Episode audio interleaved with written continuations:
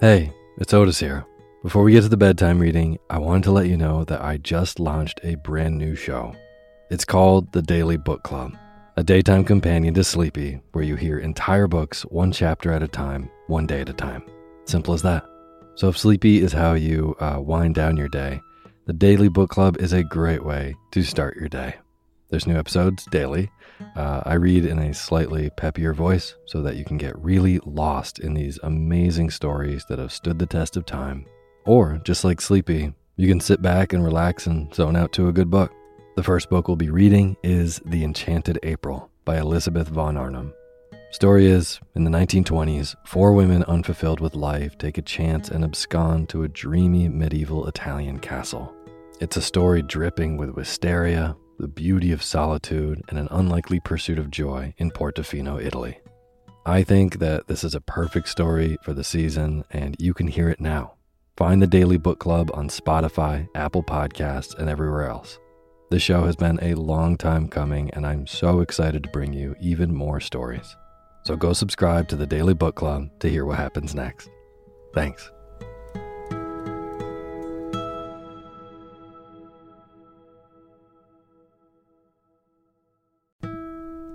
This episode of Sleepy is proudly sponsored by ButcherBox. If you've listened to Sleepy for a while, you know that I love good food, eating well, and treating my body right so that I can take on my days. Well, ButcherBox helps you do exactly that. They deliver super high quality, 100% grass fed beef, free range organic chicken, crate free pork, and wild caught seafood right to your door.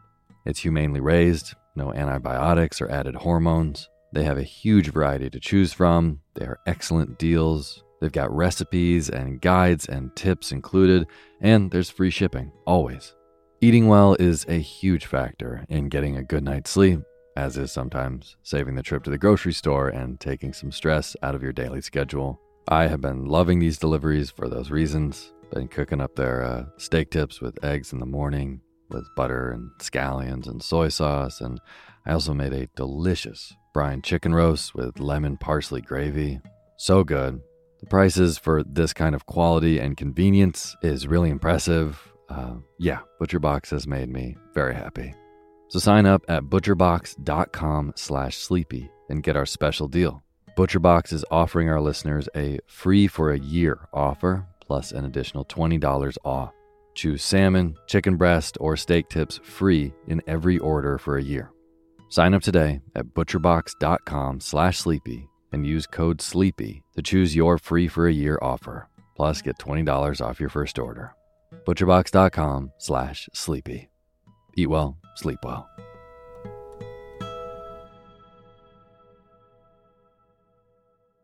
Hey, my name's Otis Gray, and you're listening to Sleepy.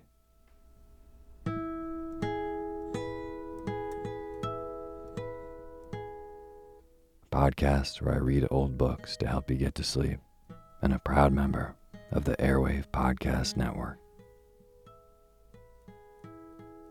I have got a wonderful, snoozy bedtime story for you tonight.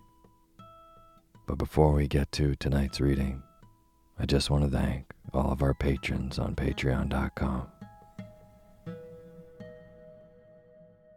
Charlotte S., Allison Hayes, MC Elias, Graham Slodski, and a really big shout out to Tanner, whose um, parent Silas uh, donated to the show. Read their name last week, but it was actually Tanner's idea to donate. So um, I just wanted to especially thank Tanner for being a part of making this show. I'm really, really happy that it works for you, and I hope you keep listening. Thank you. Thank you all so much. It means a lot. And for anyone who doesn't know, all these names that I just read are brand new supporters of Sleepy on patreon.com, which is a wonderful site where you can go and support creators of the work that you like. So, if the Sleepy podcast has helped you get a better night's rest, maybe it helps you wake up more refreshed the next day, or maybe you just want to give a little sleepy shout out to someone that you love, uh, go to patreon.com and donate even a dollar a month. It goes a really long way. There's cool perks for donating $5 a month, um, but no matter how much you donate, I will read your name in the opening credits of the next show after you do. So again, if you would like to be a part of making this show, go to patreon.com slash sleepy radio. Thank you. And as always, the music you're hearing is by my good friend James Lepkowski, and the cover art for Sleepy is by Gracie Kanan. Happy spooky October, everyone. We're halfway through the month, and um, it really is a beautiful, beautiful fall season. Definitely is in Vermont. Um, I got a really nice oldie but goodie for you tonight. The show we recorded um, a few years ago. Pretty sure you're familiar with the title Dr. Jekyll and Mr. Hyde. I don't know if you can hear, but um, I've kind of lost my voice the last couple days. And uh, so recording has proven to be a little bit tough, but I've been wanting to pull this episode to the top of the feed regardless um, with the spooky season. So tonight, I hope you sleep soundly and are not too spooked out by Dr. Jekyll and Mr. Hyde. And now is the time for you to fluff up your pillow just how you like it. Feel yourself melt into your bed. Get real comfortable. Close your eyes and let me read to you.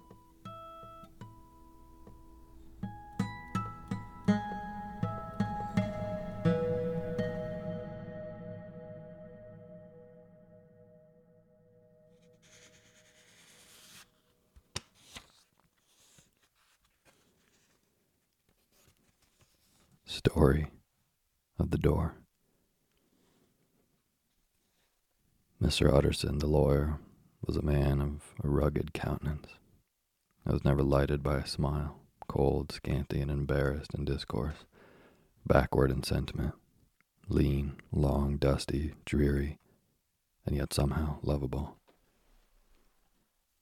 At friendly meetings, and when the wine was to his taste, something eminently human beaconed from his eye, something indeed which never found its way into his talk but which spoke not only in these silent symbols of the after dinner face, but more often and loudly in the acts of his life. He was austere with himself, drink gin when he was alone, to mortify the taste for vintage, and though he enjoyed the theater, had not crossed the doors of one for twenty years. But he had an approved tolerance for others, sometimes wondering almost with envy at the high pressure of spirits involved in their misdeeds, and in any extremity, inclined to help rather than to reprove. I inclined to Cain's heresy, he used to say quaintly. I let my brother go to the devil in his own way. In this character, it was frequently his fortune to be the last reputable acquaintance and the last good influence in the lives of down-going men and to such as these, so long as they came about his chambers, he never marked a shade of change in his demeanor. No doubt the feat was easy for Mr. Utterson, for he was undemonstrative at the best, and even his friendship seemed to be founded in a similar catholicity of good nature. It is the mark of a modest man to accept his friendly circle ready made from the hands of opportunity, and that was the lawyer's way.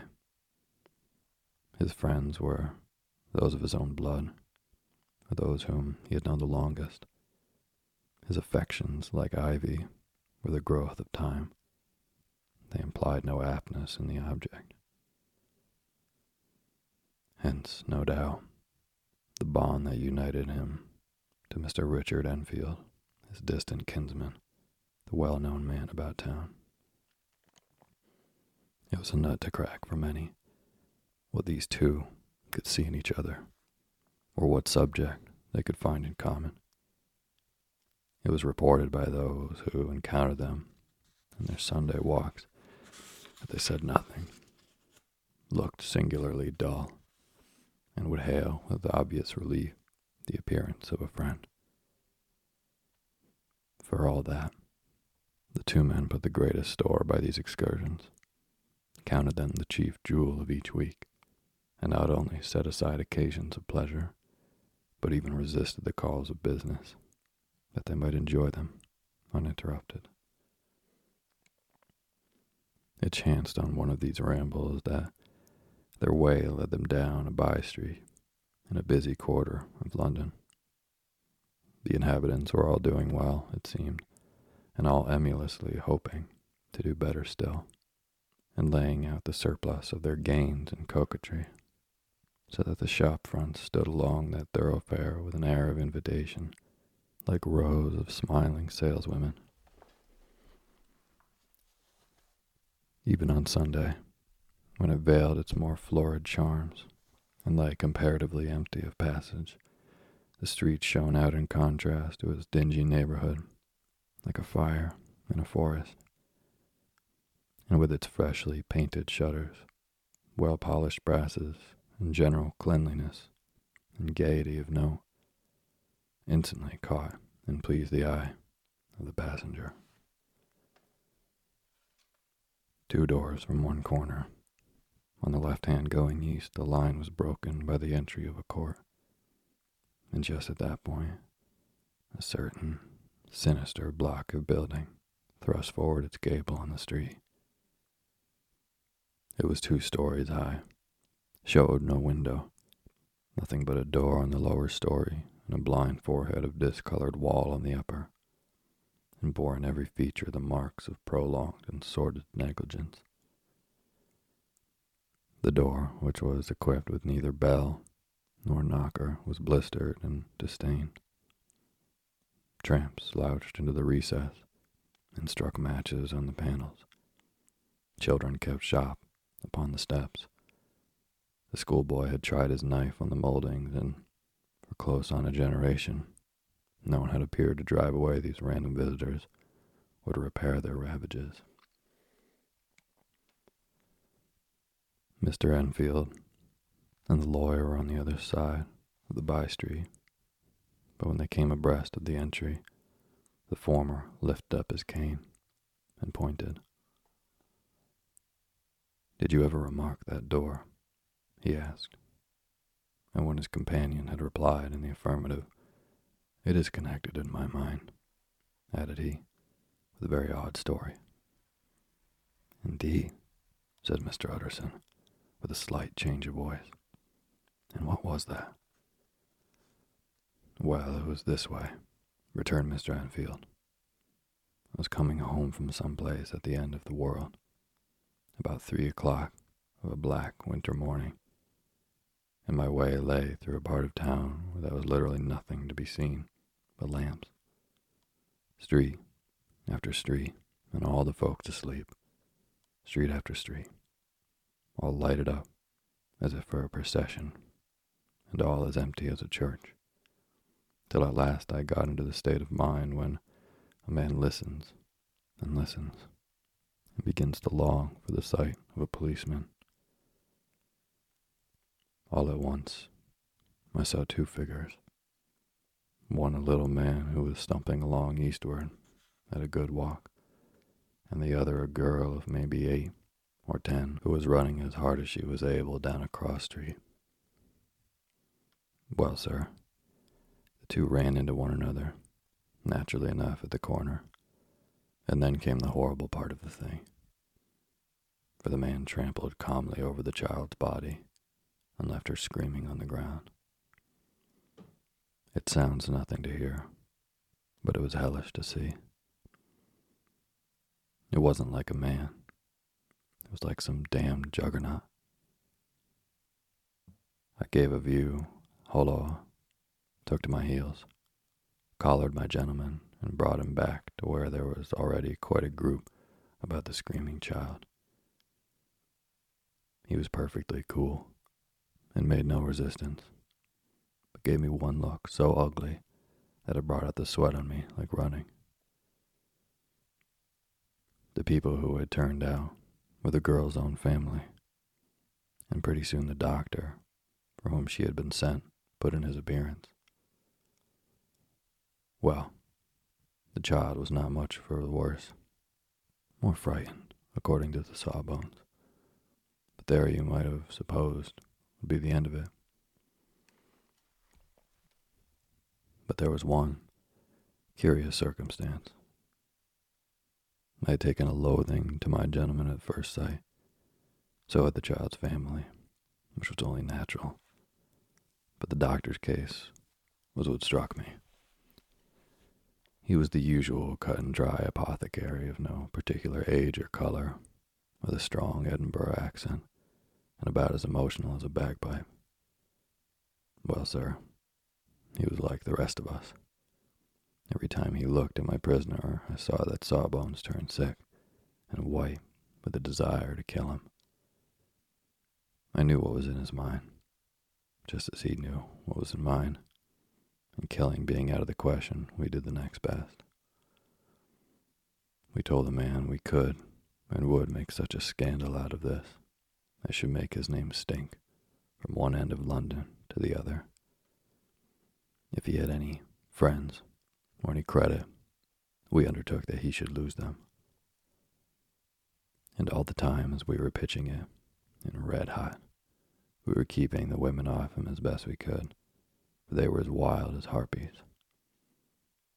I never saw such a circle of hateful faces, and there was the man in the middle, with a kind of black, sneering coolness. Frightened, too, I could see that but carrying it off, sir, really like Satan. If you choose to make capital out of this accident, said he, I am naturally helpless. No gentleman but wishes to avoid a scene, says he. Name your figure. Well, we screwed him up to a hundred pounds for the child's family.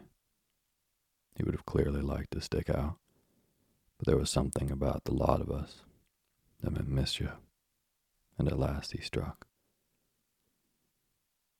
The next thing was to get the money. And where do you think he carried us?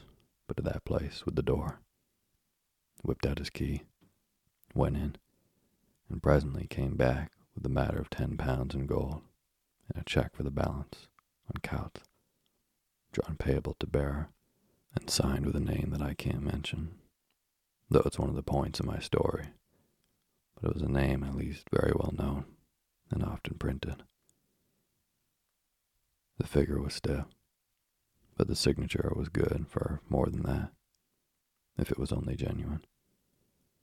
I took the liberty of pointing out to my gentleman that the whole business looked apocryphal, and that a man does not in real life walk into a cellar door at four in the morning and come out of it with another man's check for close upon a hundred pounds. But he was quite easy and sneering. Set your mind at rest, said he. I will stay with you till the bank's open and cash the check myself. So we all set off the doctor and the child's father and our friend and myself and passed the rest of the night in my chambers. The next day, when we breakfasted, went in a body to the bank. I gave in the check myself and said I had every reason to believe it was a forgery. Not a bit of it. The check was genuine. Tut tut, said Mr. Utterson. I see you feel as I do, said Mr. Enfield. Yes, it's a bad story, for my man was a fellow that nobody could have to do with a really damnable man. And the person that drew the check is the very pink of the properties. Celebrated, too. And what makes it worse, one of your fellows who do what they call good. Blackmail, I suppose. An honest man paying through the nose for some of the capers of his youth. Blackmail House is what I call that place with the door, in consequence. Though even that, you know, is far from explaining all, he added, and with the words fell into a vein of musing. From this, he was recalled by Mr. Utterson asking rather suddenly, And you don't know if the drawer of the check lives there? A likely place, isn't it? returned Mr. Enfield. But I happen to have noticed his address. He lives in some square or other. And you never asked about the place with the door, said Mr. Utterson. No, sir. I had a delicacy, was the reply. I feel very strongly about putting questions. It partakes too much of the style of the day of judgment. You start a question, and it's like starting a stone. You sit quietly on the top of the hill, and away the stone goes, starting others, and presently some bland old bird, the last you would have thought of, is knocked on the head in his own back garden and the family have to change their name. No, sir. I make it a rule of mine. The more it looks like Queer Street, the less I ask. A very good rule, too, said the lawyer. But I have studied the place for myself, continued Mr. Enfield. It seems scarcely a house. There is no other door, and nobody goes in or out of that one, but once in a great while the gentleman of my adventure.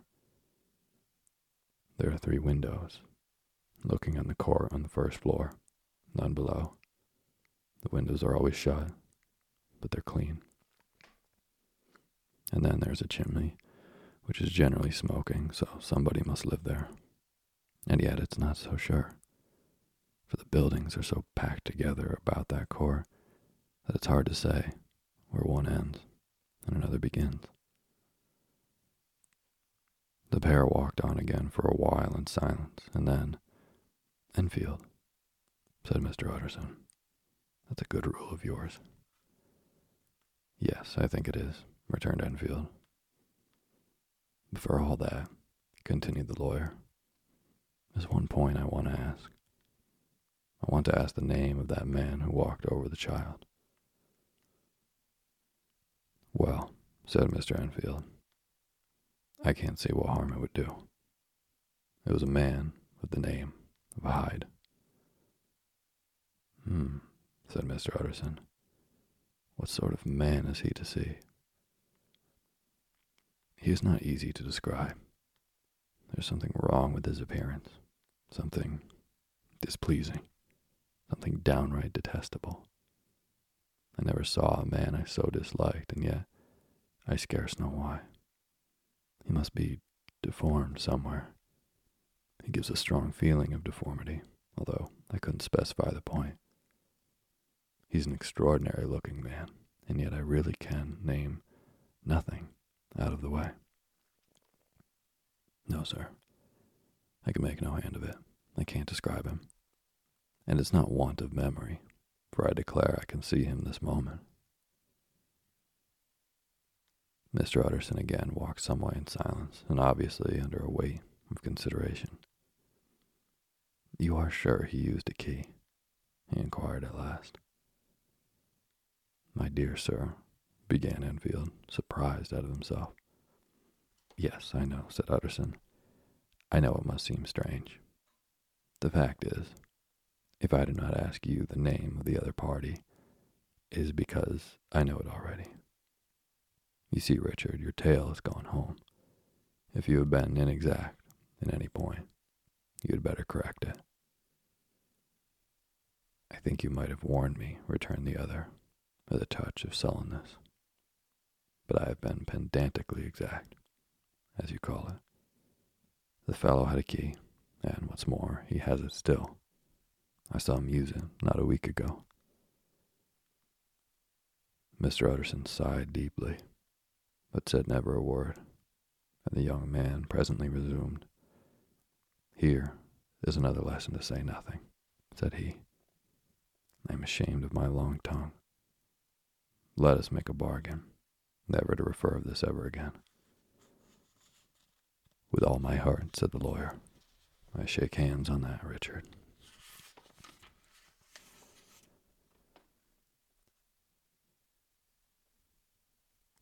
Search for Mr. Hyde. That evening, Mr. Utterson came home to his bachelor house in somber spirits and sat down to dinner without relish. It was his custom of a Sunday, when this meal was over, to sit close by the fire, a volume of some dry divinity on his reading desk, until the clock of the neighboring church ran out the hour of twelve, when he would go soberly and gratefully to bed.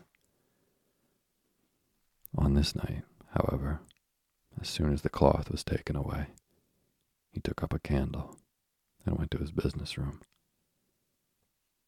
There he opened his safe, took from the most private part of it a document endorsed on the envelope as Dr. Jekyll's will, and sat down with a clouded brow to study its contents.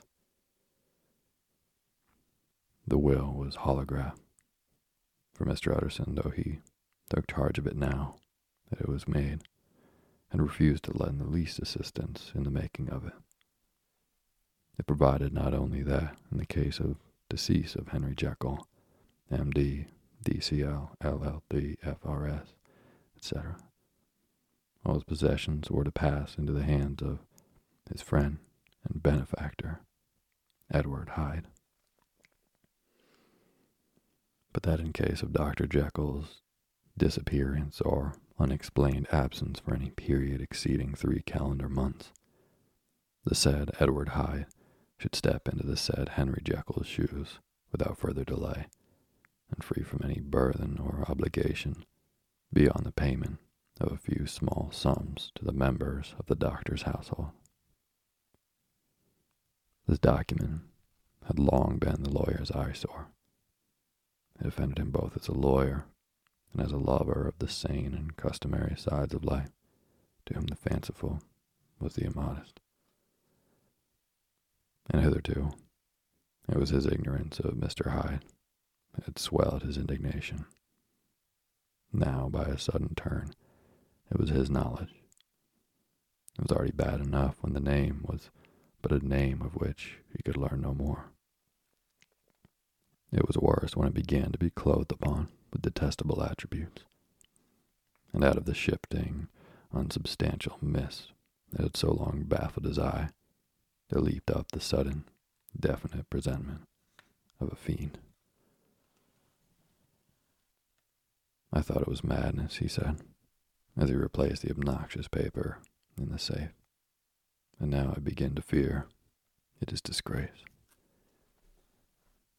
With that, he blew out his candle put on a great coat, and set forth in direction of Cavendish Square, that citadel of medicine, where his friend, the great Dr. Lanyon, had his house and received his crowding patients. If anyone knows, it will be Lanyon, he had thought. The solemn butler knew and welcomed him. He was subjected to no stage of delay, but ushered direct from the door in the dining room where Dr. Lanyon sat alone over his wine. This was a hearty, healthy, dapper, red faced gentleman with a shock of hair prematurely white and a boisterous and decided manner. At sight of Mr. Utterson, he sprang up from his chair and welcomed him with both hands. The geniality, as was the way of the man, was somewhat theatrical to the eye but it reposed on genuine feeling. For these two were old friends, old mates both at school and college, both thorough respecters of themselves and of each other, and, what does not always follow, men who thoroughly enjoyed each other's company. After a little rambling talk, the lawyer led up to the subject which so disagreeably preoccupied his mind. I suppose, Lanyon, said he, you and I must be the two oldest friends that Henry Jekyll has. I wish the friends were younger, chuckled Dr. Lanyon, but I suppose we are. And what of that? I see little of him now. Indeed, said Utterson.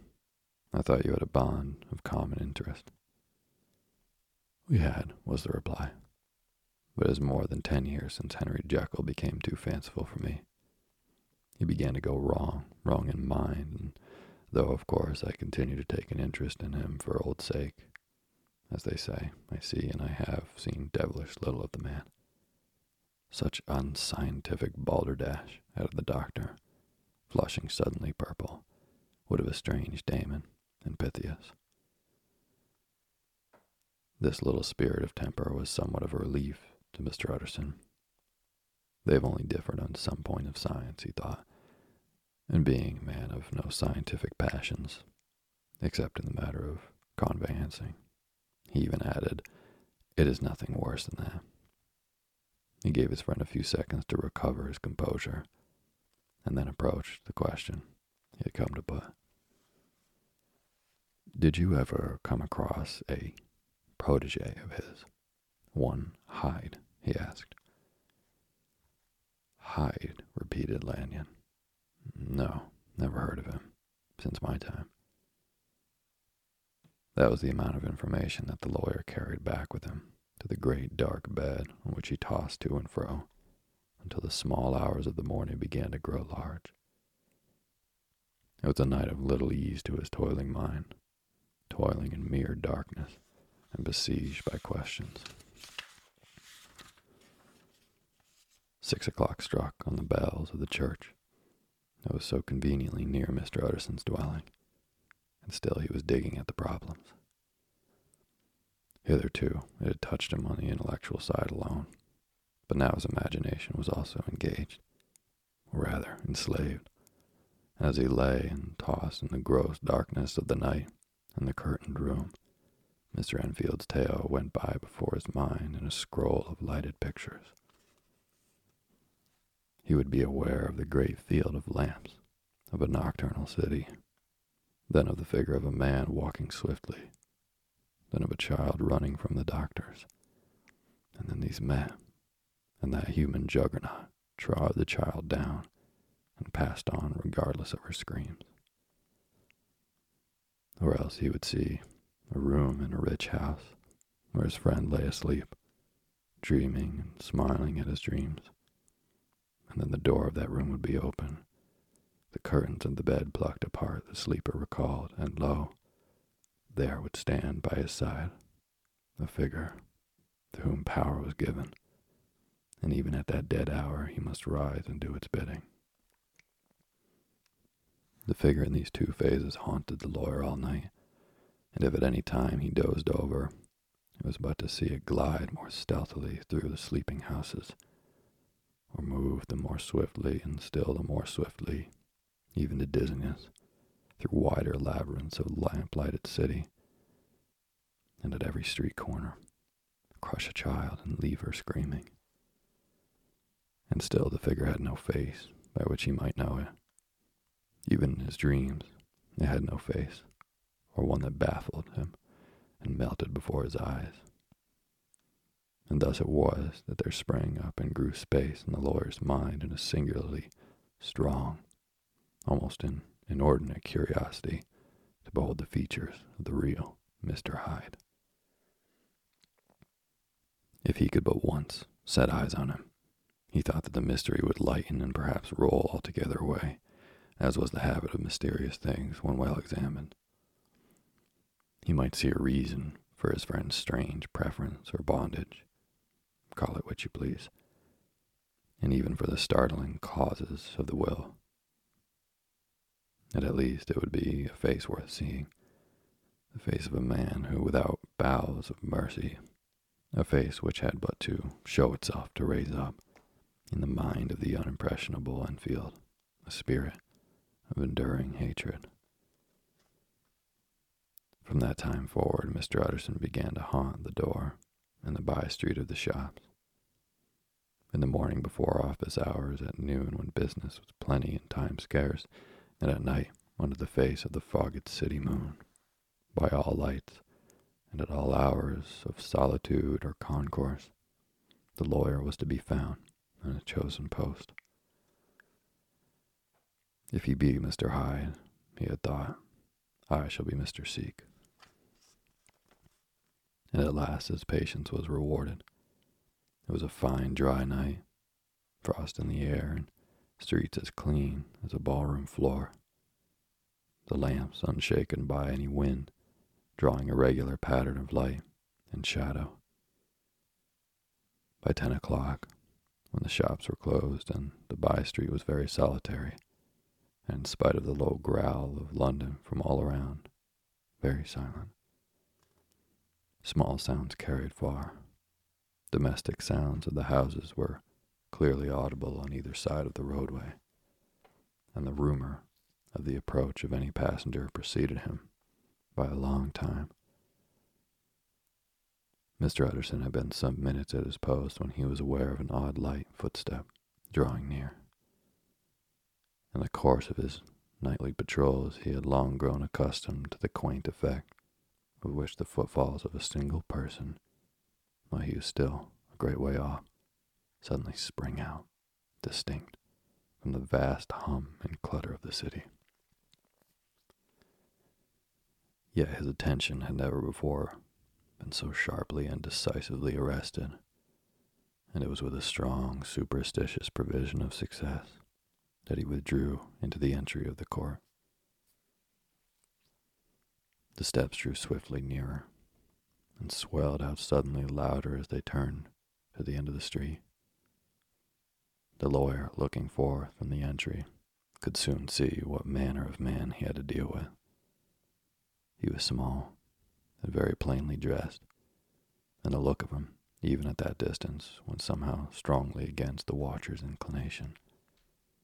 But he made straight for the door, crossing the roadway to save time and as he came, he drew a key from his pocket, like one approaching home. Mr. Utterson stepped out and touched him on the shoulder as he passed.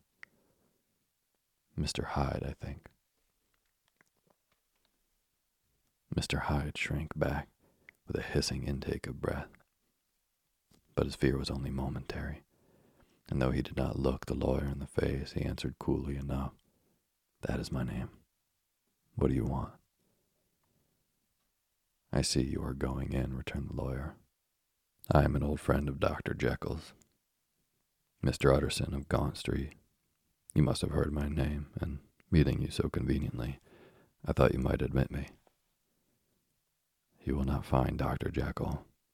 He is from home, replied Mr. Hyde, blowing in the key. And then suddenly, but still without looking up, How did you know me?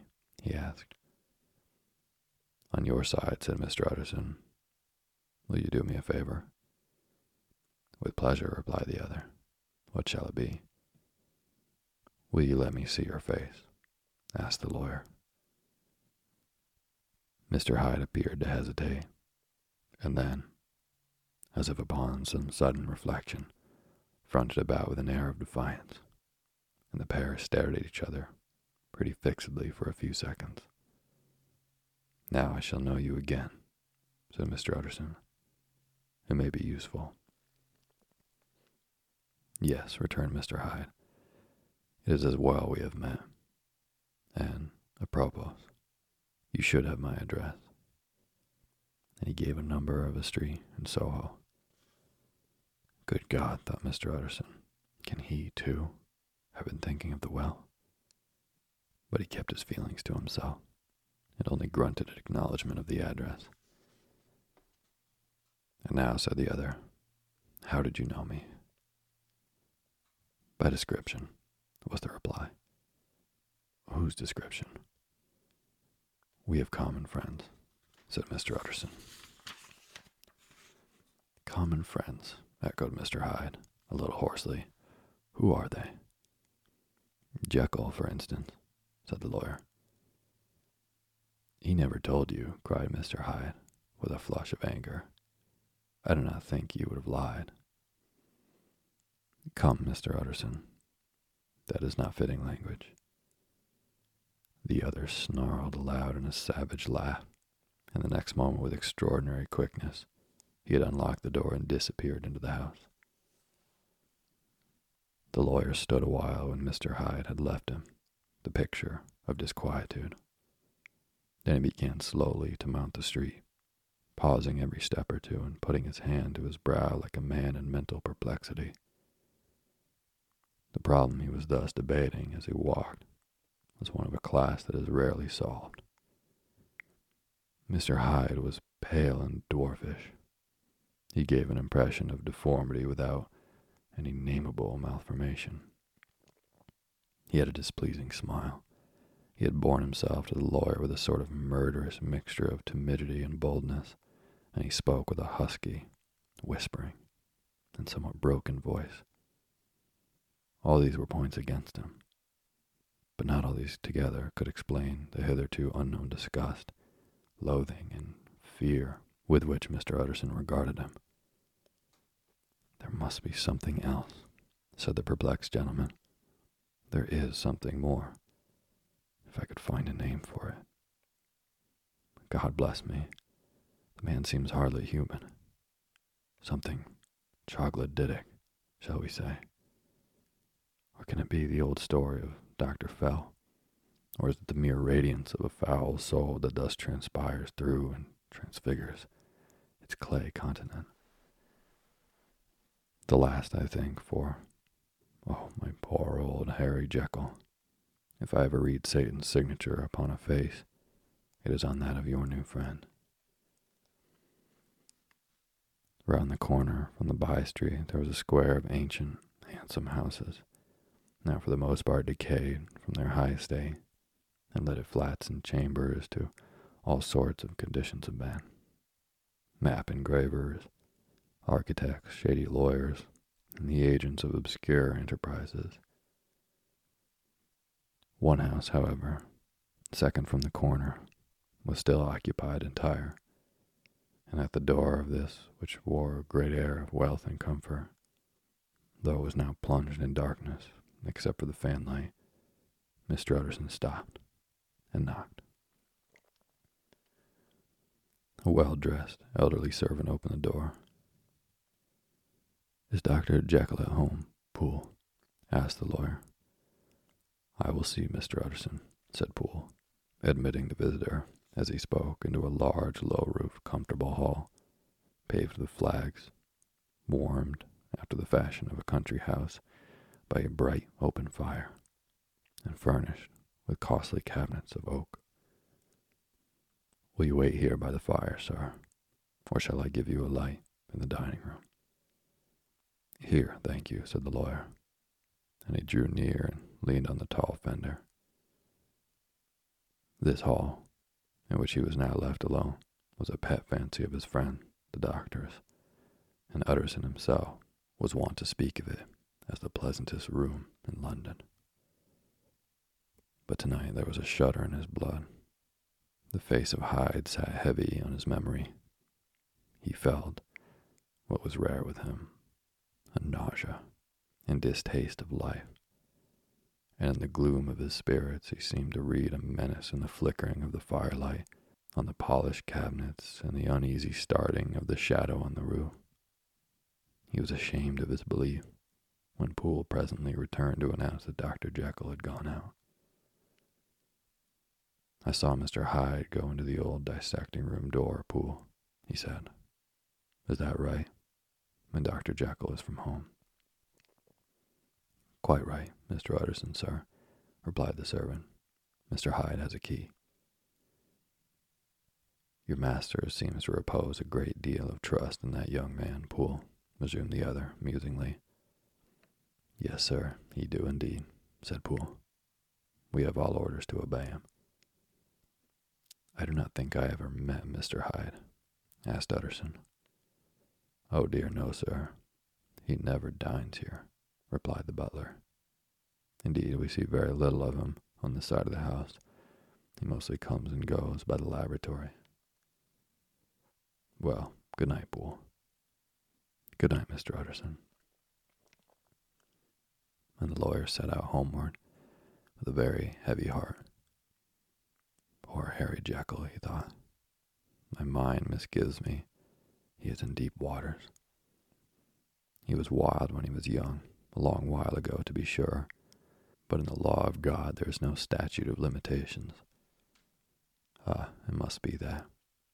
The ghost of some old sin, the cancer of some concealed disgrace, punishment, coming pede claudo, years after memory is forgotten and self love condemned the fault.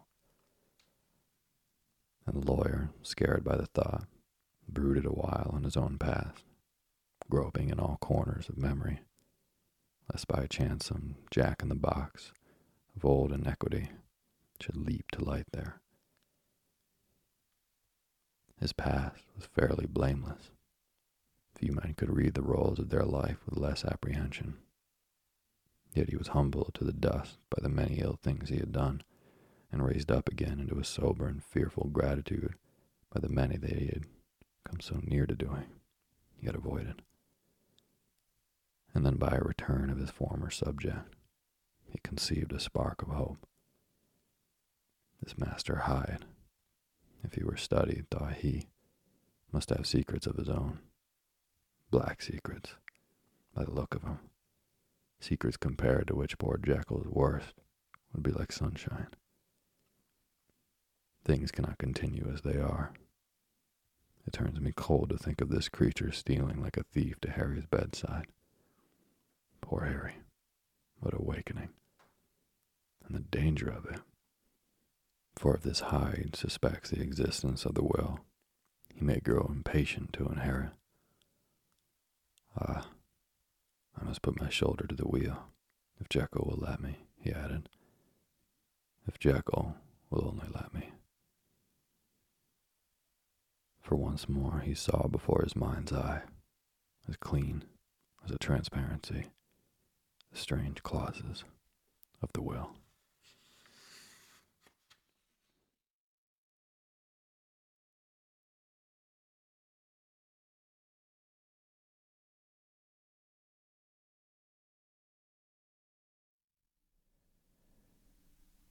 Thank you for listening to Sleepy. Good night.